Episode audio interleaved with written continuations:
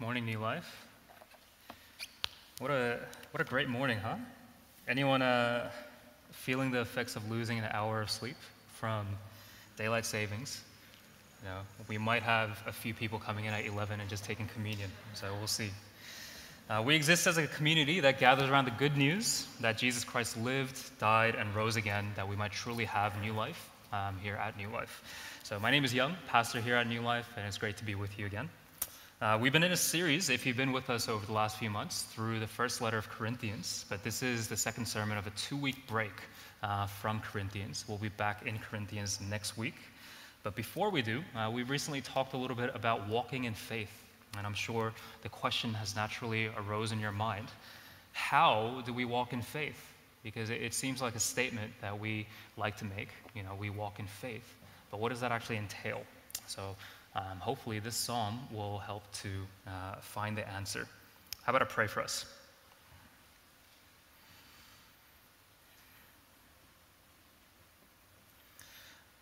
Father, we turn to you because you have the answers. You have the answers that we don't.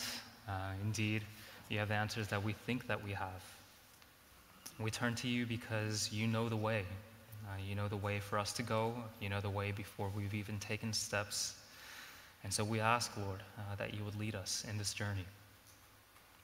We gather together as a community, um, wanting to believe, wanting to know you, wanting to live out our faith in you. And so we ask, Lord, that you would guide us, that you would guide these words into our hearts. Indeed, uh, that you would write the scripture directly onto our hearts that we might be able to live it out. We long to be the man that's described in this psalm, and we long to be like a tree planted by living waters. And so we ask that you would do this work in us now. Would you be with us? Uh, would you be with those that are uh, physically ill as well, Lord? Uh, we pray, Lord, that you would just bring healing upon them. And we pray especially for the spiritually sick, for those that don't know you yet, that you would open up their eyes that they might see and open up their ears that they might hear. We pray for our loved ones, uh, those that are far, those that are near, because you care for all of them equally. And we ask, Lord, that you would speak these words to them as well. Would you be with us? Would you be with us in the preaching of the word today, in our prayers, in all of our singing, in all that we do as we gather together? And we pray these things in Jesus' name. Amen. Amen. Um, I mentioned last week that Jonas is a year old now. Um, he, it's a very exciting time. You know, I still can't believe it when I wake up in the morning and I see him looking at me that he's a year old. Um, and as he learns and grows, I've thought back over a few of the milestones that I've seen along the way. Um, I learned that it's really important for them to, you know, do their little neck exercises and lift up their heads. And I also learned how important it is for him to first learn how to sit up. And right now, he's pulling himself up the stand. He's grabbing onto everything and just standing up, and then unfortunately falling over again. Or like, and I know that the next step, the next natural step for him, is to learn how to walk. And Psalm 1 introduces us to this concept as well. So look with me at verse 1. How happy is the one who does not walk in the advice of the wicked, or stand in the pathway with sinners, or sit in the company of mockers. So you see it there as well walk, stand, and sit. It's built into the very fabric of who we are as humanity. That we must first learn how to sit in order for us to stand, just like my baby, and to stand in order to walk. When the Bible talks to us about walking in faith, as mentioned in previous sermons, this brings up some important images in the Jewish minds of those uh, that hear this phrase. Literally, the word that's being used there is halach. Okay, you don't have to say it, but you have masks on, so you can say it if you want. Uh, you get a little bit of spit coming out. It means to walk. And the way we walk calls to mind the paths that we take. The way we walk calls to mind the paths that we take, the life that we live, the death that we die. So the way we walk comes to be known as the way we behave as well in the Hebrew mind. This is what comes to mind when they hear that phrase, walk. The daily walk, the walk of faith, is the way that they behave. And so it comes to also represent all of Hebrew law. When they, when they talk about the halakha, this is talking about all of Hebrew law. We can think of it this way we walk not just as a means of transportation from where we are to where we're going, but we walk because it's participation with the way we walk and who we walk with. So the book of Psalms is an invitation to us, to this way of walking. It's a participation between God and humanity. After all, the Psalms are not only songs, but also prayers and the prayer book of God's people. So when you read through the book of Psalms, these are the words that you pray as well. Now, as a prayer book, this, this psalm invites us to humble ourselves. The book of Psalms invites us to humble ourselves as Jin prayed before service, to be repentant and to encounter God as we experience the way that He meets our needs. When we pray for our needs, we encounter Him because He is meeting our needs. So we learn that only in receiving can we possibly know Him. It's not about what we offer up to God. That's not how we come to know God. We come to know God by receiving. Now, the Psalms are not a way to try to get what we want from God. Okay, even as I say that we receive from God, it's not a way for us to try to twist his arm into something. You know what we used to do as children with our parents, right? You know, we'd whine, we'd grab hold of their feet, you know, we'd beg. Historically, this is the way that people see faith sometimes. This is the way that people view these kinds of things like worship, liturgy, prayer, the tools that we've been given. We tend to think of these things and turn these things into this idea that the more or the better that we do these things, the more likely that God is to listen to us and give us what we want. But this is not the case. Psalms is not a tool for us to twist God's arm into something. No, Psalms, and Psalm 1 in particular, it prepares us as worshipers of God to not only participate with Him in His eternal life, but to invite Him to participate with us in our lives one of the church fathers, Origen, uh, he thought of Psalm 1 as the great door to the whole of the building. He recognized that the Holy Spirit was the key to this great door. So we can only walk if we've truly first sat in the company of God, made to stand by the righteousness of Christ, that our hearts might house the Holy Spirit. And so, indeed, we have the key to the great building. Okay, so what is it? What does Psalm 1 tell us about this walk of faith? It tells us that there are only two ways to walk in this life.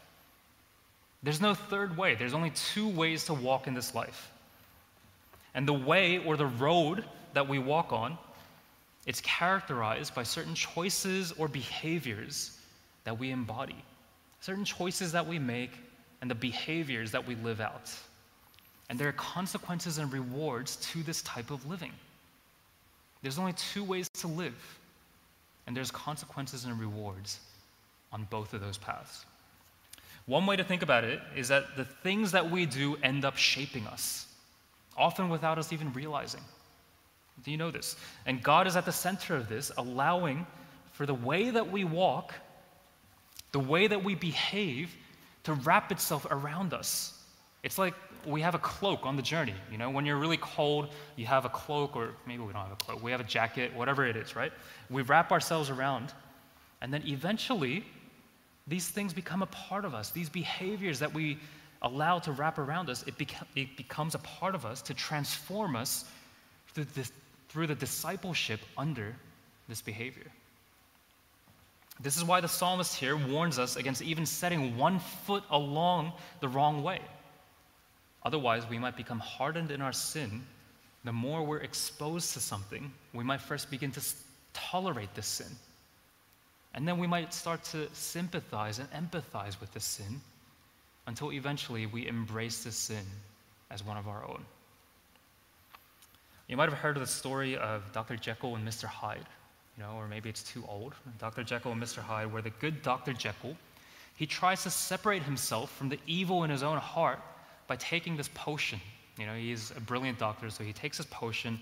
Whenever he does it, he becomes the evil Mr. Hyde. He's able to act out his evil desires and violence under this new persona. You know, he's changed in appearance, he's changed in name, and so he has no guilt or shame under his own name. So he's able to just do whatever he wants. But the more that he drinks this potion, the more addicted he becomes, until finally one day he becomes Mr. Hyde even without taking the potion. To step foot in the walk in this way of living is to become that which we walk in. This kind of becoming is what we sit in. Those that walk eventually slow to a stand once you run out of energy. And finally, you end up sitting alongside those that we would meet on whatever road that we've taken. So it works in reverse too. We first learn how to walk by first sitting and standing. But the way that we walk also has strong implications on those that we stand alongside. Who you walk alongside determines who you stand alongside. It's the company that we sit with. Those that refuse, we read in the psalm, to join the wicked, the sinners, the mockers, they're called happy. You see it. Other translations, if you have them, they might say blessed. They might say fortunate because they're going to be counted as righteous and they'll live forever with God. Instead of listening to the advice of the wicked or engaging with the behaviors of sinners and mockers, here's what the happy do. Instead, his delight is in the Lord's instruction and he meditates on it day and night. God's people delight in his instructions. We read that in Psalm, verse, uh, Psalm 1, verse 2. It's the covenant that God made with his people. This is what his instruction is. It's the word of God, which is Jesus himself. We meditate upon Jesus himself, the salvation that we have through him. For the mockers, the Lord's instructions feel oppressive. They'll look back at all the different verses that tell them, don't do this, don't do that, all the things that they want to do as their Mr. Hyde hearts really want to cling on to for the blessed, for the happy, the fortunate, we'll cling to Jesus. We'll cling to the freedom that we have in Him. God's instructions give life. Because of this, we meditate on God's instructions, His covenant, His Son, day and night. Now, meditation nowadays, um, it has all sorts of different connotations, but here's what it means in the Bible. Okay, so that word meditate it's to think about. Okay, the Hebrew word is haga. Okay, you can say that if you want. Haga. You don't have to say it, I guess, but I would like you to say it. Okay, can you say haga? Hmm. it's to think about. It's to ponder seriously. It's to consider the information. This is what meditation in the Bible means. It's a muttering in low tone, so it's a bit of onomatopoeia if you remember your high school English. It's a, a sound word, right? It's haga, haga, okay? This is like when you mutter in low tone. I don't know if you mutter like this, haga, haga, okay? While reviewing material. It's also the sound a lion makes when he growls, and for how we might sound, once again, when we mutter in meditation. So next time that you are meditating on something, you can maybe just say haga, haga as you read something, okay? When we meditate on God's instructions, on the covenant that he made with us, on the way that he graciously gave us his son, we're transported from the normal way that we walk, from the way that we've been walking along this path to God's way. The second way, the other way of walking. It's the opposite direction sometimes from the way that the world's been walking, but we're transported as we meditate upon God's word to a God centered heart and a world that focuses on truth and moves us to praise Him. This gives us life as we see in verse 3.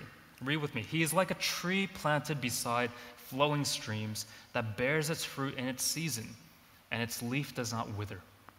Whatever he does prospers. Now, this psalm, it was not written in Sydney, Australia. It was written in ancient Near East, where water meant life for those living in this very dry climate, you know, in the middle of a desert. So, water means life to them. In this psalm, these flowing streams result in eternal life for the believer. It's a life that bears the fruit of true godliness. And the opposite is true of the wicked. Look at verses 4 to 5. The wicked are not like this. Instead, they are like chaff that the wind blows away. Therefore, the wicked will not stand up in the judgment, nor sinners in the assembly of the righteous. And that's chaff that you see on screen behind me. Chaff, if you don't know, I didn't you know, really know before I studied the Bible as well. It's the protective outer casings of grains and straw. It's a waste material that's usually left on the ground or burned away. And so you can see what the imagery is in that psalm. It's the opposite to the majestic, flourishing tree that we just read about, that the happy and blessed get to experience being. Chaff has no stability, no roots like a tree, so it gets blown away by any sort of wind. Certain destruction comes upon chaff in comparison to the eternal life of the unwithering tree. And just like that, the wicked sinners will not be able to stand in the judgment. How does all of this work? Is it some sort of power at work in the universe? Is it just a law that this world follows after God set it in motion? Or just our own good living, our good behaviors that results in these things? No, look with me at verse 6. For the Lord watches over the way of the righteous, but the way of the wicked leads to ruin. It's God who determines the way.